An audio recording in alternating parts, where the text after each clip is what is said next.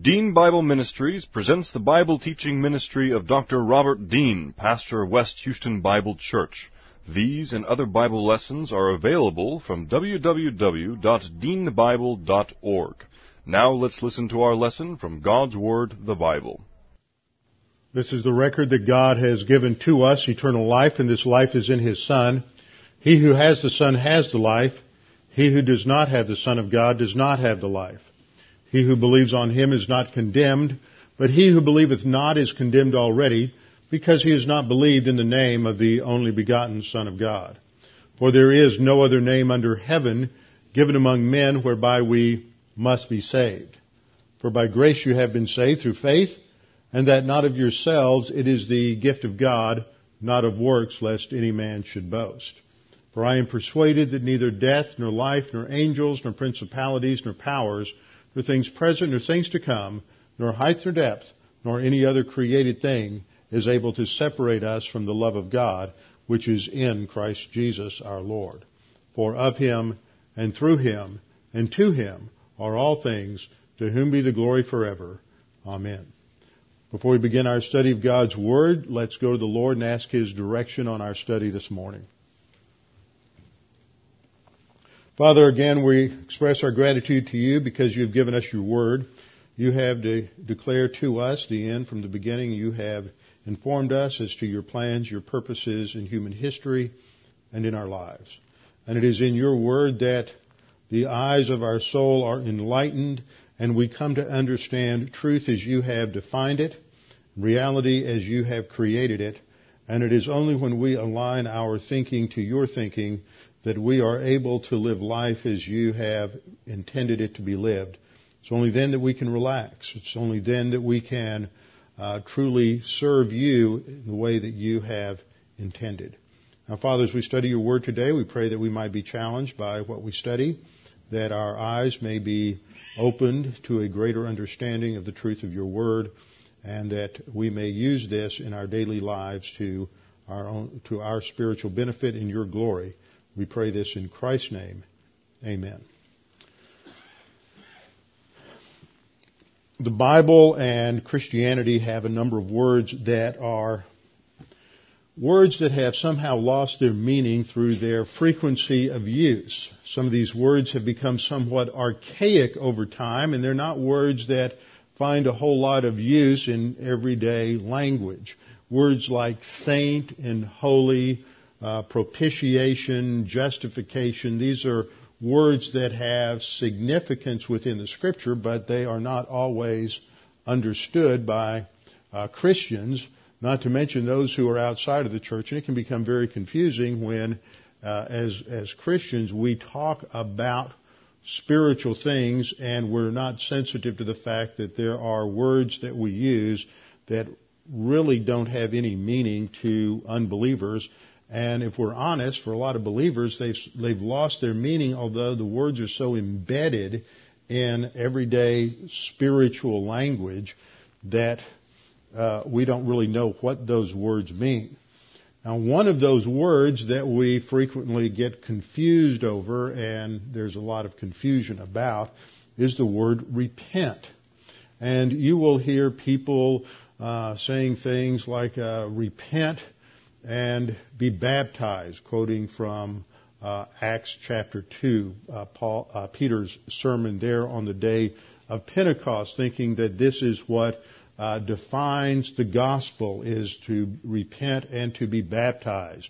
Uh, you may also see uh, people at times walking around with a sign that said, repent for the end is near. what exactly does that mean to, to repent? Uh, so this is one of those words that you often have trouble with, and then when people start defining it, then you get into even worse trouble. Or if you're in a, a cross cross cultural or a trans, language translation situation where you have to take uh, the biblical term repent and translate it into another language. Often the word the word groups that are chosen to translate repent don't do a very good job and they use words associated with feeling sorry, feeling guilty.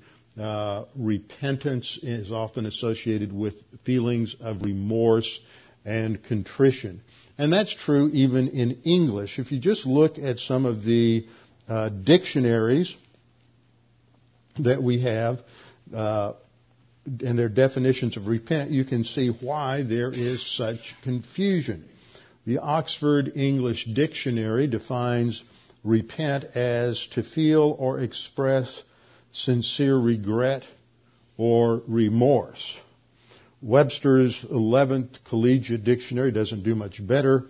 It has two groups of meanings listed. The first two meanings are to turn from sin, which uh, may be close in some contexts, uh, to turn, but the idea of turning from sin and dedicating oneself to the amendment of one's life is certainly not what the Bible means by the uh, use of the terms that are translated repent. The second meaning given in Webster's is to feel regret or contrition, and then only when you get to the second meaning and the, uh, the secondary meaning and the second idea there of to changing one, one's mind, you get somewhat close to the biblical, uh, the meaning of the biblical words, the Hebrew and Greek words. Uh, another set of meanings given in Webster was to cause to feel regret or contrition or to feel sorrow, regret, or contrition for something. This just again, just leads to tremendous confusion if you are uh, a Christian reading your Bible and you see this word repent and think, oh, I can go to the dictionary and find out what the meaning is. Uh, you really can't. You will just be more uh, more confused. In the Collins English Dictionary, the same kind of confusion continues. Uh, the English word repent means to feel remorse or to be contrite about something, to show penitence, which is even a, a greater uh, uh, greater confusion and greater distance from the biblical concept. Uh, then for defining the word repentance, the Collins Dictionary says that it is remorse or contrition for one's past actions or sins, an act or the process of being repentant or penitence. So by looking at these English dictionaries, what I've uh, hoped to create in you is a sense of realization that this is a word that has that, that comes loaded with a certain amount of, of verbal et- and etymological baggage that is, means it's just not understood by the average person who hears uh, who hears the word. In fact, it's not even understood by by many many theologians. And so we see that uh, in, uh, the whole concept of repentance is one that we must investigate clearly in the Word. And so to do that, I want you to turn with me uh, to Deuteronomy chapter 30. Deuteronomy uh, chapter 30. There we go. Deuteronomy chapter 30 gives us a starting point for understanding where what this word actually means. And I want you to turn there because we'll look at a couple of verses here that are uh, not up on the screen. The primary verses that I will refer to are on the screen. And as most of you know, because it seems like lately I'm going to Deuteronomy 30 quite a bit through one study or another, this is within the final section of Moses Moses' last message to the Israelites before he is uh, going to Mount up on Mount Nebo, Nebo when he will die. And so in the book of Deuteronomy there is a rehearsal of the basic provisions and mandates in the Mosaic law and Deuteronomy concludes, Moses concluded his message by reminding them that embedded within the law were promises of blessing and promises of judgment to the Israelites depending on whether they were obedient or disobedient. If they were obedient, God would richly bless them. If they were disobedient to the law, that God would judge them. And at the end of Deuteronomy, there is the promise that though they will seriously defect from the Mosaic law, that they will apostatize and be uh, disciplined in a severe way by God so that they are removed from the land and scattered throughout uh, the world, that there would come a time when, as a group, the nation would turn back to God, at which time God would restore them to the land. And this promise is given in the first uh, six verses of Deuteronomy chapter 30. And Moses began by saying, Now it shall come to pass, when all these things have come upon you, the blessing and the curse which I have set before you. In other words, there will come a time when you have experienced some of these blessings and you will have experienced the curse or the judgments and you're scattered throughout all the nations. And he says, and you will call them to mind among all the nations where the Lord your God drives you. That while you are scattered throughout the earth, and some of you are, are in Europe, some are in Asia, some are in Africa, some are in North America, South America, that the Jews would be scattered throughout the whole, whole earth, that at that time there would come a recognition among the surviving Jews at that time that God, of what God had said, and they would corporately turn to Him. And this is indicated in the second verse and says, and you return to the Lord your God and obey His voice. Now I have underlined that because returning to the Lord your God is connected inseparably from obedience. It's not just a turning back to God, but turning back to God has a consequent uh, change in behavior. It is not, it, you just don't turn mentally, which is sometimes the idea that we get when we study the uh, word repent in terms of the Greek meaning of uh, metanoeo to change your mind. It's not just a mental activity. It was a mental activity that led to a change in behavior. So verse uh, 2 indicates what this repentance is. And it's the Hebrew word shuv. The Hebrew word shuv. This is the primary word that was used in the Old Testament to indicate repentance. There's another word that's used, nacham, but this is the root word. This is, when you think of repent, this is the word. It means to, the core meaning of the word is to turn or to return.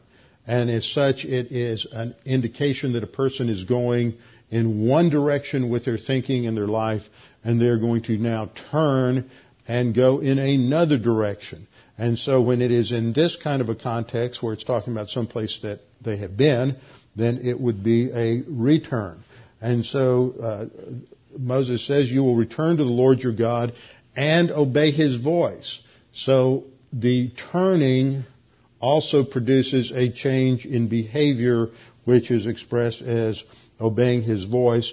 According to all that I command you today, which was the, the uh, Mosaic law, you and your children, with all your heart and with all your soul. It's not external, it is internal. There's a change of thinking, but it's a change of orientation of the soul that went uh, deeply into the soul, and in the context, it is one that is going to be related to the ministry of God the Holy Spirit. The result is then given in verse 3 that the Lord your God will then bring you back from captivity and have compassion on you and gather you again from all the nations where the Lord your God has scattered you. Now that is a prophecy that when this happens, and it has not yet happened in history, that God would then restore the Jews to the land from all the nations where they've been scattered while they've been under the uh, fifth cycle of discipline.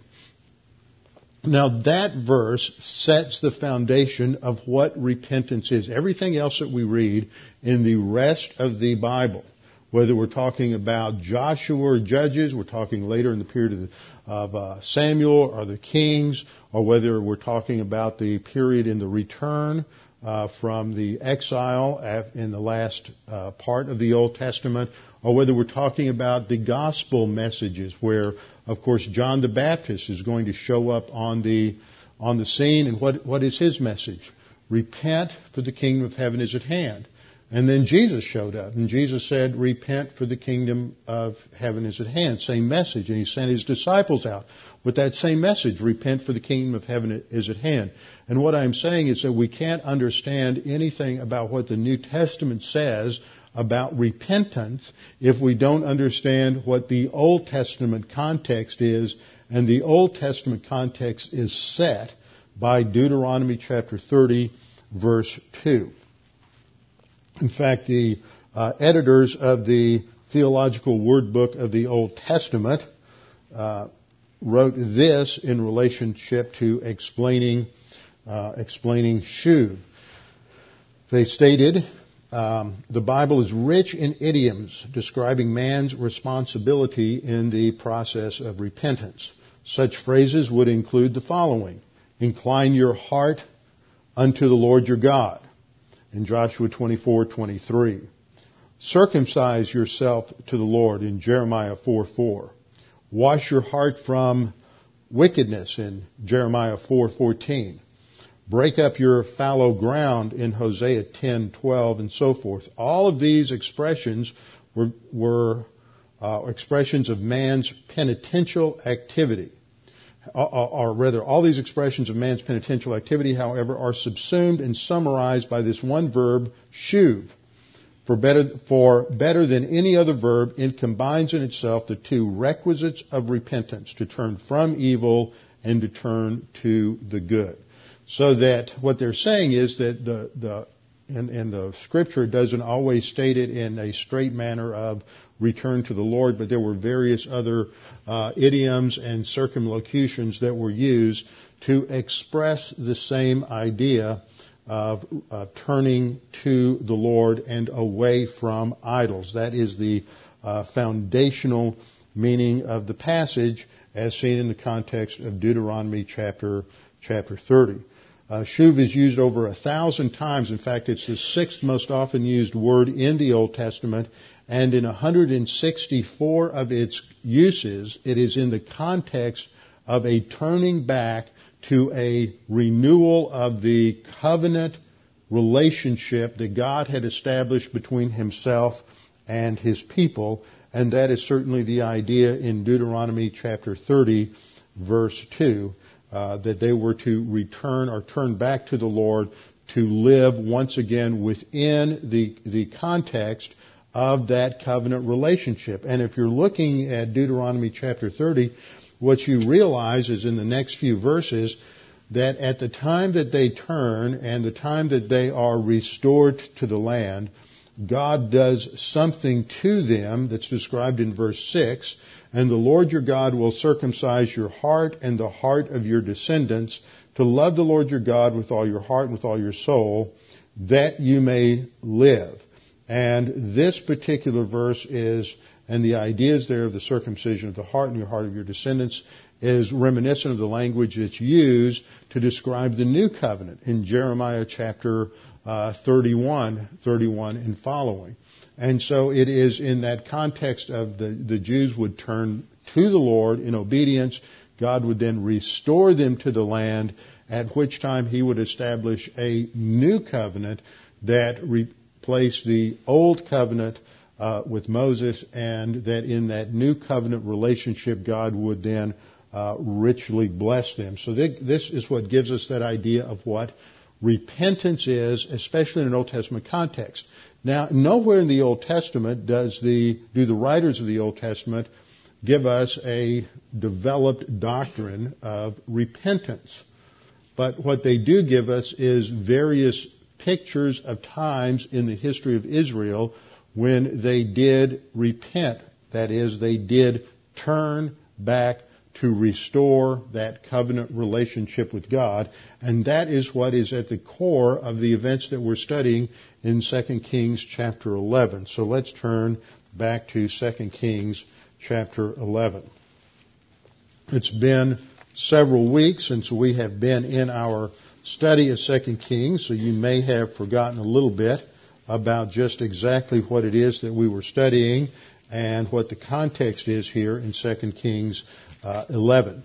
This is at the end of the, the period that is at the end of the uh, Omrid dynasty, and God has been bringing the nation into uh, into discipline because of the evil brought into the nation through the descendants of Omri, especially through Ahab and Jezebel.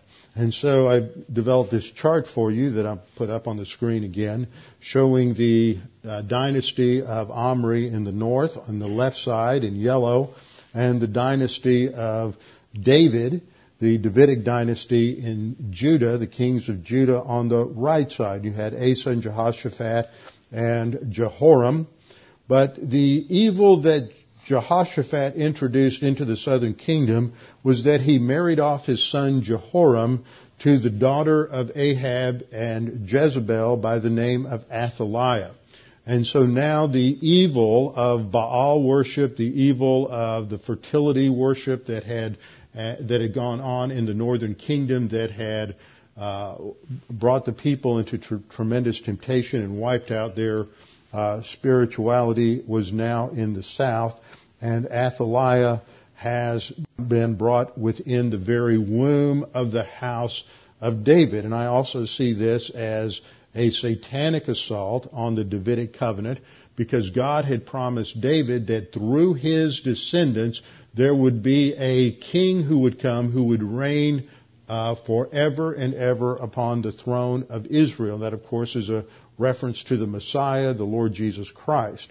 And yet, through Athaliah and through Jehoram as well, uh, there has been an assault on the descendants of David in that generation, so that when Jehoram became king, he killed off all of his brothers, and when Athaliah uh, became queen, when Jehoram uh, when Jehoram died, or rather when Ahaziah died, because the line went from Jehoram to Ahaziah, and then when Ahaziah died, Athaliah became the, the queen, and she then killed all of the uh, royal heirs, and this is described in 2 Kings 11:1. When Athaliah, the mother of Ahaziah, saw that her son was dead, she arose and destroyed all the royal heirs.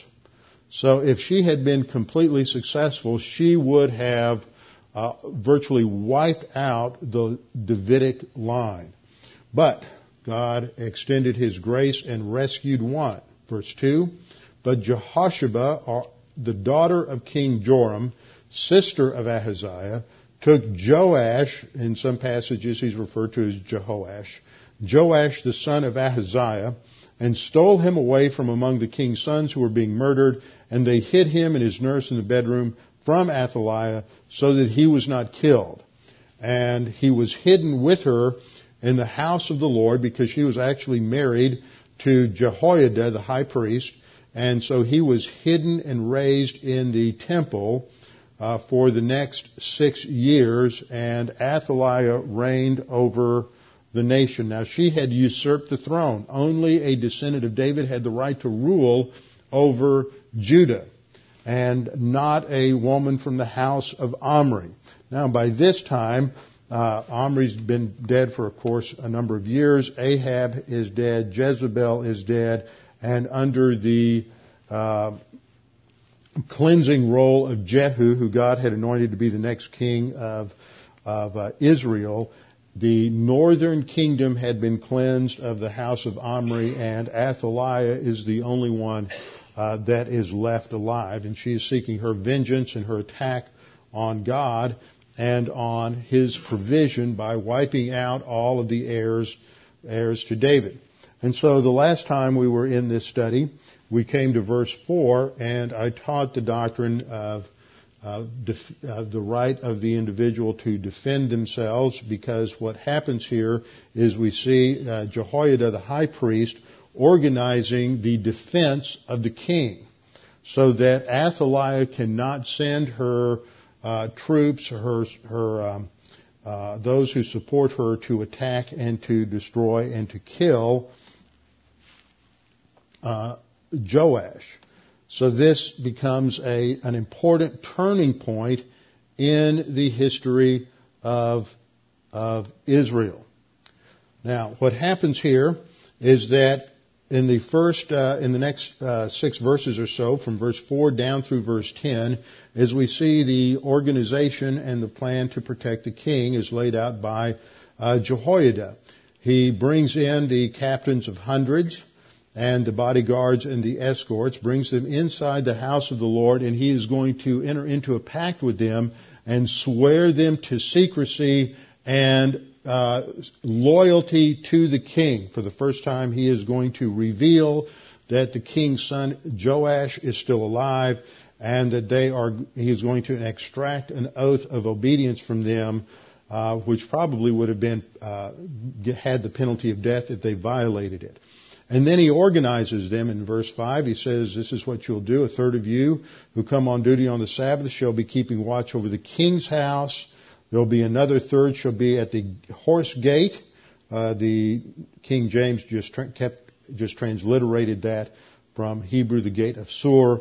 And then one third would be at the gate behind the escort. So they are keeping watch over the temple, keeping watch over the, the king's house where uh, Athaliah was located, and they were to guard the king. And in verse 7 he says, the two contingents of you who go off duty on the Sabbath shall keep the watch of the house of the Lord for the king, but you shall surround the king on all sides, every man with his weapon in his hand, and whoever comes within range, let him be put to death. And so there is a strict order given that if anybody breaches the security line, then they are to be immediately killed. They're not to be arrested. No questions are to be asked. It was an, an immediate act in order to protect the security of the king. Uh, there are times in history and there are times in certain events that are so crucial and so important that we have to realize that people, important people's lives are at stake and it is necessary to take the life of those who might bring a danger uh, in those situations, and that includes the execution of any uh, any particular uh, enemy that may do extreme damage to a nation. Now, verse nine tells us uh, what they actually did. The captains of the hundreds did according to all that Jehoiada the priest commanded. Each of them took his men who were to be on duty on the Sabbath with those who were going off duty on the Sabbath, and they came to Jehoiada the priest, and the priest gave the captains of hundreds the spears and shields which had belonged to King David that were in the temple of the Lord. So this is showing again the connection with the house of David and how because of David and the way God had blessed David, uh, they're showing the continuity with Joash and that the that the uh, armament of David is being used to protect him. So the men stood all around the king, verse 11, and protected him. And then they have the ceremony beginning, uh, described there in verse 11, of crowning him as the new king. Verse 12 states, He brought out the king's son, put the crown on him, gave him the testimony, and they made him king, anointed him, and clapped their hands and, and shouted, Long live the king.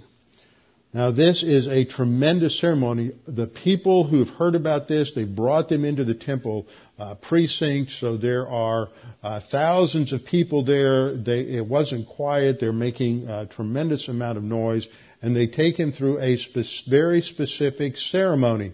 First of all, they are going to put the crown upon his head to indicate that he is now the king and assuming the authority of the king.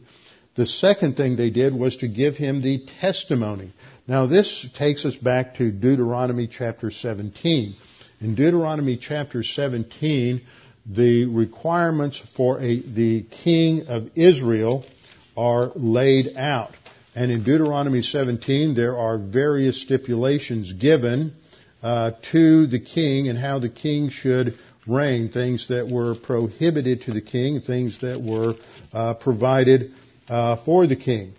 And starting in verse 14, we read, When you come to the land which the Lord your God is giving you, possess it and dwell it, and say, I will set a king over me like all the nations that are around me, you shall surely set a king over you whom the Lord your God chooses. So first of all, the king is not someone that the people chose, but someone that the Lord chose. He would be one from among your brethren uh, that would be set as a king over them. That is, he would be uh, he would be a Jew who is a descendant of Abraham, Isaac, and Jacob. You may not set a foreigner over you who is not your brother.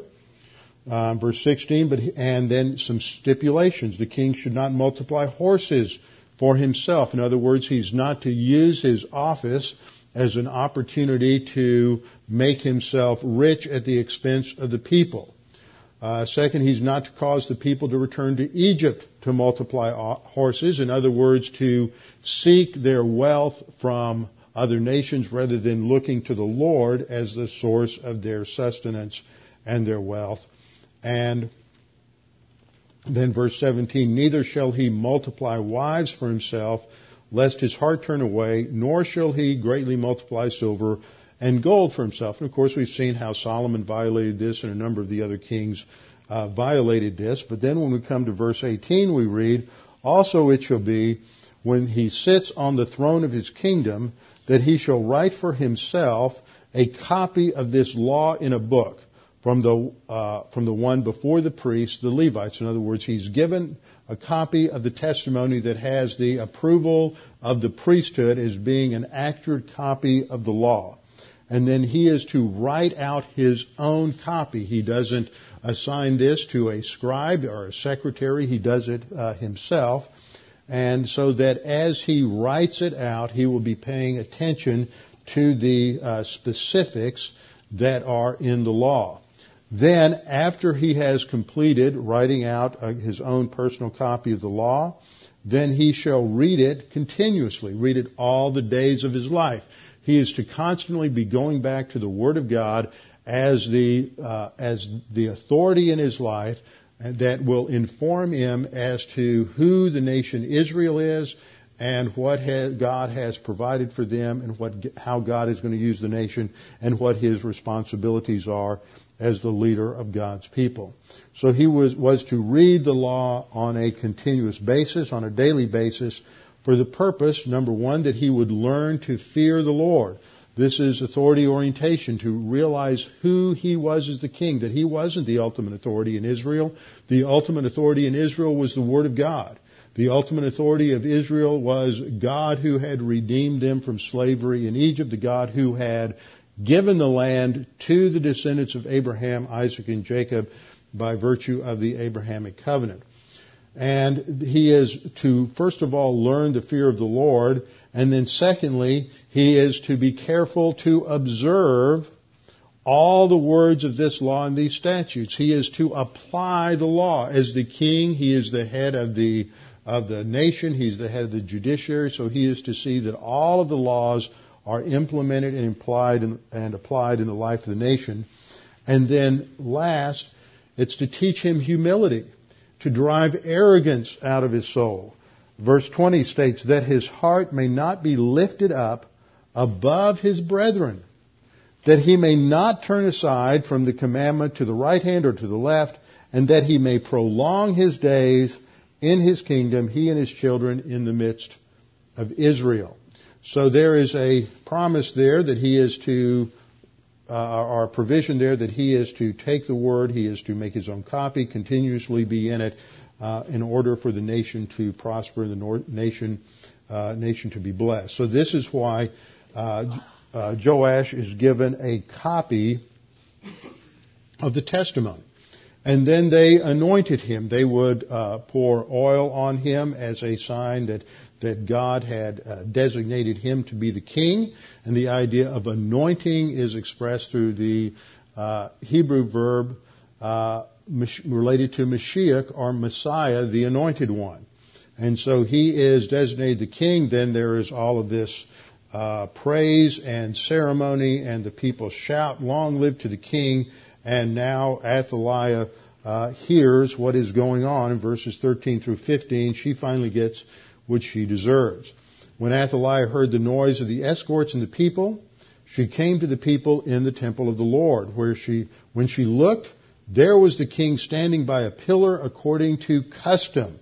And this would get seen in other passages such as uh, 2 Kings 23:3, which has to do with the um, the time when Josiah institutes another reform. We'll get there uh, e- eventually, but it mirrors this same incident, and it goes back to uh, uh, Solomon's uh, uh when he was anointed and when he established the temple in Second Chronicles uh, six thirteen. So the king would be set out there for all to see, and so she saw the king, and she saw the trumpeters. She saw all the people rejoicing and blowing trumpets, and what does she do? She screams out treason. Now she is the one who's committed treason. But she's going to accuse the one who is righteous of committing treason. And how often do we see this happen among uh, political leaders of all kinds down through history where they are the ones who are guilty of something and they constantly accuse those who oppose them of doing exactly what they do. And that is the same thing we see here. Uh, Athaliah accuses them of treason, but she's the one who violated the law by assuming the, uh, the, the rulership, becoming queen over Judah, and Jehoiada and Joash have done everything according to the law. So as soon as she is noticed, because she starts screaming out treason, Jehoiada the priest commanded the captains of the hundreds to arrest her, to take her out of the temple grounds, and then to execute her uh, but she was not to be killed in the house of the Lord. Now, what's interesting is Joash is going to have the first uh, 20 or 25 years of his reign is going to be very positive. But once Jehoiada dies, then he is going to be influenced by um, bad counselors, that he is going to turn away from the Lord, and he is going to become so rebellious that when uh, Jehoiada's son, uh, uh Zechariah, a prophet, challenges Joash because of his arrogance and his disobedience to the Lord. Joash is going to have Zechariah assassinated on the temple grounds, which shows how by the time we reach the end of his life, he has completely uh, reversed himself in obedience to the Word of God and no longer cares or honors the Word to the point that he's going to have a true prophet uh, executed on the temple grounds. But that's the end of his life, and we're at the beginning here, and we see that that uh, Athaliah is not to be killed, not to be executed on the temple grounds or in the house of the Lord. So they took her to the entrance to the king's house, and there she was executed. Verse 16. And then we come to verse 17.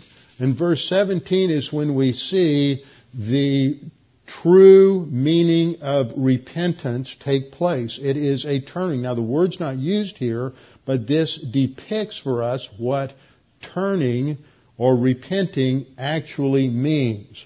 In verse 17 we read, Then Jehoiada made a covenant between the Lord the king and the people that they should be the Lord's people and also between the king and the people. This is a covenant renewal ceremony. It is parallel to what is, we'll see later in 2 Kings 23:3 with Josiah, where they go through the same kind of a covenant renewal ceremony. The same thing happens at the end of the exile period when Nehemiah uh, returns to complete the build, rebuilding of the walls around Jerusalem, and he will do the same thing. There will again be a covenant renewal ceremony where the people are corporately uh, turning back to God. But so that's the picture here. So what do we learn about this? We learn that it involves not just a mental shift, it involves action. And the point I'm making here is that the more that I study the word repent or this whole concept of turning back to the Lord, it involves more than just a mental act of, of turning, but that m- mental act of turning necessarily involves a consequent overt action that's consistent with that. And so the best word for it is just change. Not just changing your mind, but change. There is a shift in behavior as a result of that turning. And what, how does the behavior change here? Verse 18. And all the people of the land then went to the temple of Baal and tore it down. That's according to the law. What happens is because they turn back to God, now they are going to implement all the provisions of the Mosaic Law. So they are going to tear down all of the idols and destroy the uh, false worship that has been established in the southern kingdom. So they went to the temple of Baal and tore it down. They thoroughly broke in pieces its altars and images, and they killed or executed uh, Mattan, the priest of Baal, before the altars. That's the altars in the Baal temple, and the uh, priest then appointed officers over the house of the Lord. Now, all of this execution is in is completely consistent with what the Word of God teaches. In the first part of Deuteronomy 17, uh, there is a description of the fact that those who introduce idolatry into the land of Israel are to be executed and they are to be removed from the land uh, completely through death. And also in Exodus 21:12, we're told that anyone, anybody who murdered someone, uh, they also would be were to be given the death penalty. And of course, Athaliah had murdered all of the uh, royal heirs, so she was uh, doubly worthy of the death penalty. And of course, all of the priests of Baal, all of those who worshipped uh, Baal, they were also uh, worthy of the death penalty according to the Mosaic law. And so all of this is done uh, legally. It is not some sort of, uh, vindictiveness uh, on the part of uh, of Joash and Jehoiada. It is not, they're not executing some sort of coup. They are t- returning the nation to obedience uh, to the covenant that God had established with them. And so there is a cleansing of the nation. And that's part of what occurs when we turn back to God. There is a cleansing of sin. This is pictured nationally here by removing the national sin, which had been the worship of Baal. And the result, verse 20, is that all the people of the land rejoiced. And the city was quiet, for they had slain Athaliah with the sword in the king's house. Jehoash was seven years old when he became the king. Now, when we understand what, is, what turning to the Lord means as repentance, then other things become clear as we go through the scripture. A minute ago I mentioned uh, Nehemiah. When Nehemiah is praying with regard to his return to Israel, he's still in uh, Persia at the time, but as he's praying about his return to the land and confessing the sins of the people corporately, he says in his prayer to God in Nehemiah 1, 8 and 9, he says, Remember, I pray, the word that you commanded your servant Moses, saying, If you are unfaithful, I will scatter you among the nations. Notice, in his prayer, he's quoting scripture back to God. He's making a case to God as to why God should act in response to his prayer. And he is saying it is because, Lord, you have made this prediction and this promise in Deuteronomy 30. You promised that when you scattered us among the nations, that if we return to you, shoot, if we turn to you and kept your commandments and do them, though some may be cast out to the farthest part of the heavens, yet I will gather them from there and bring them to the place which I have chosen as a dwelling for my name. So he is quoting Deuteronomy 30 as a sign of the na- of national repentance or turning back to God. Now, when we then think about what happened subsequently in the history of Israel, uh, we then go to the last book of the Old Testament, and in the book of Malachi, there is again a call to the nation from a prophet to turn back to God in covenant obedience. But there they only had a superficial turning to God, as seen in Malachi uh, 1, 6 through 14. It wasn't a true turning back to God, and Malachi predicts that eventually a time would come when, preceded by the coming of the prophet Elijah, when the people would indeed turn back to a covenant relationship with God, and that's how the book closes in Malachi chapter 4, verse 6. Now that set the context for the New Testament. And in the New Testament, what ha- happens is at the opening, John the Baptist comes onto the scene with his message, repent, which means what? Turn back, restore the covenant relationship with God.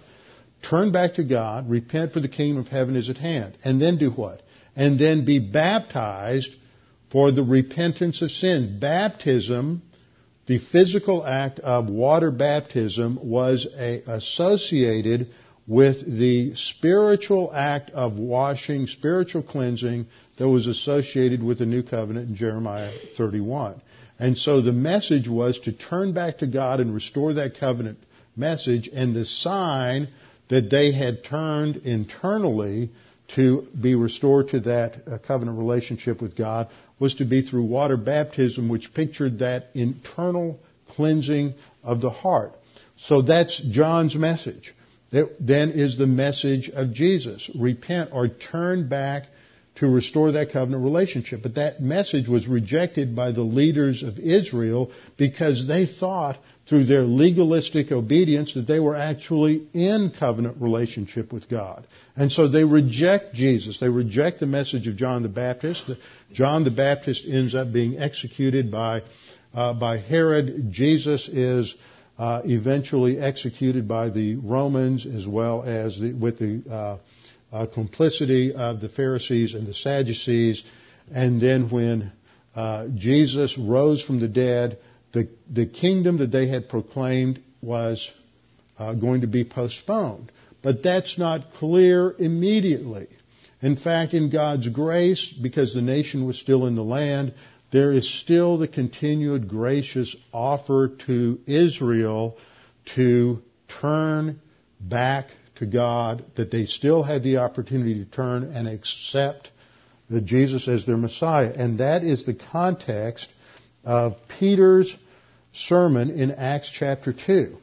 And at the end of that message, Peter says something that is continuously misunderstood.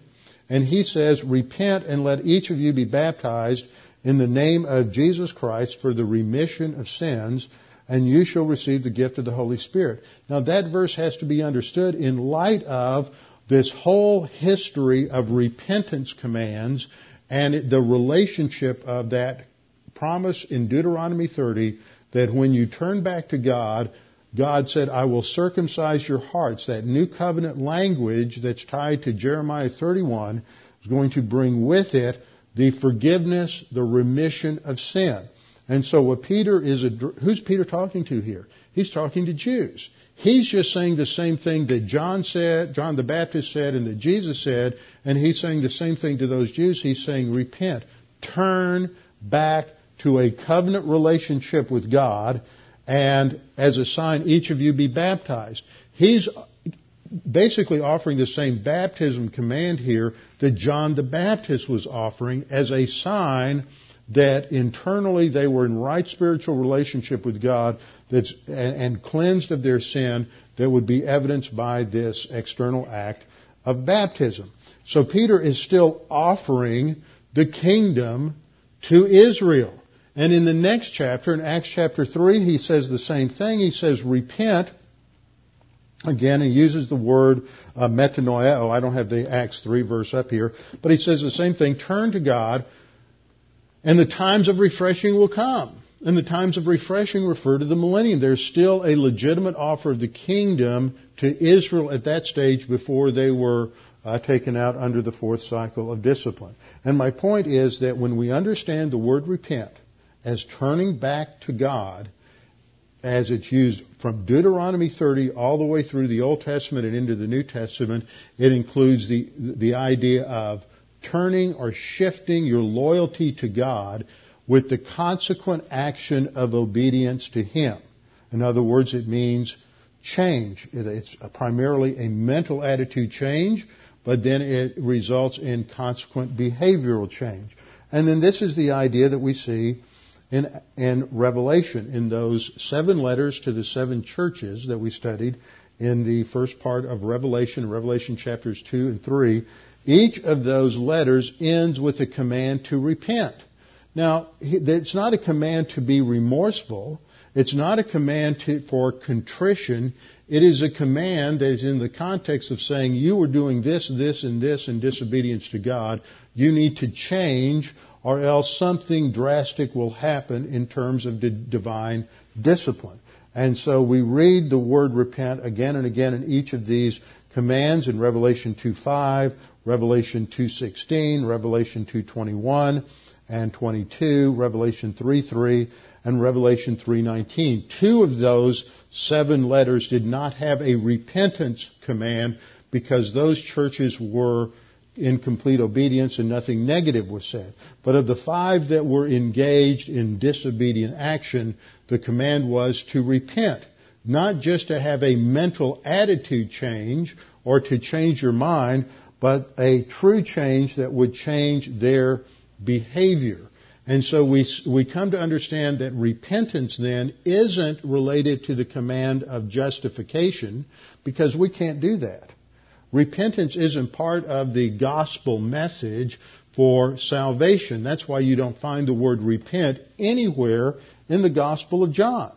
John says all that you need to do in order to have eternal life is to believe on the Lord Jesus Christ, to put your faith in Jesus Christ and His death on the cross. He never uses the word repent. Repent is addressed to God's people who are living in disobedience, who need to be restored for the Jews, it was a restoration as a nation to a the right covenant relationship with God. And in the church age, it is addressed to individual believers who are living in carnality, who need to confess their sins and turn back in obedience to God, uh, living the spiritual life.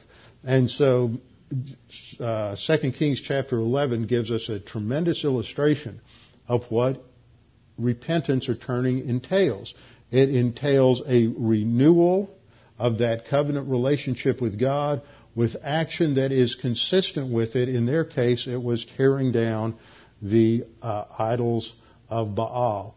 And uh, church age context, turning to God would be a recognition that you're still a child of God. You haven't lost your salvation because of your sin.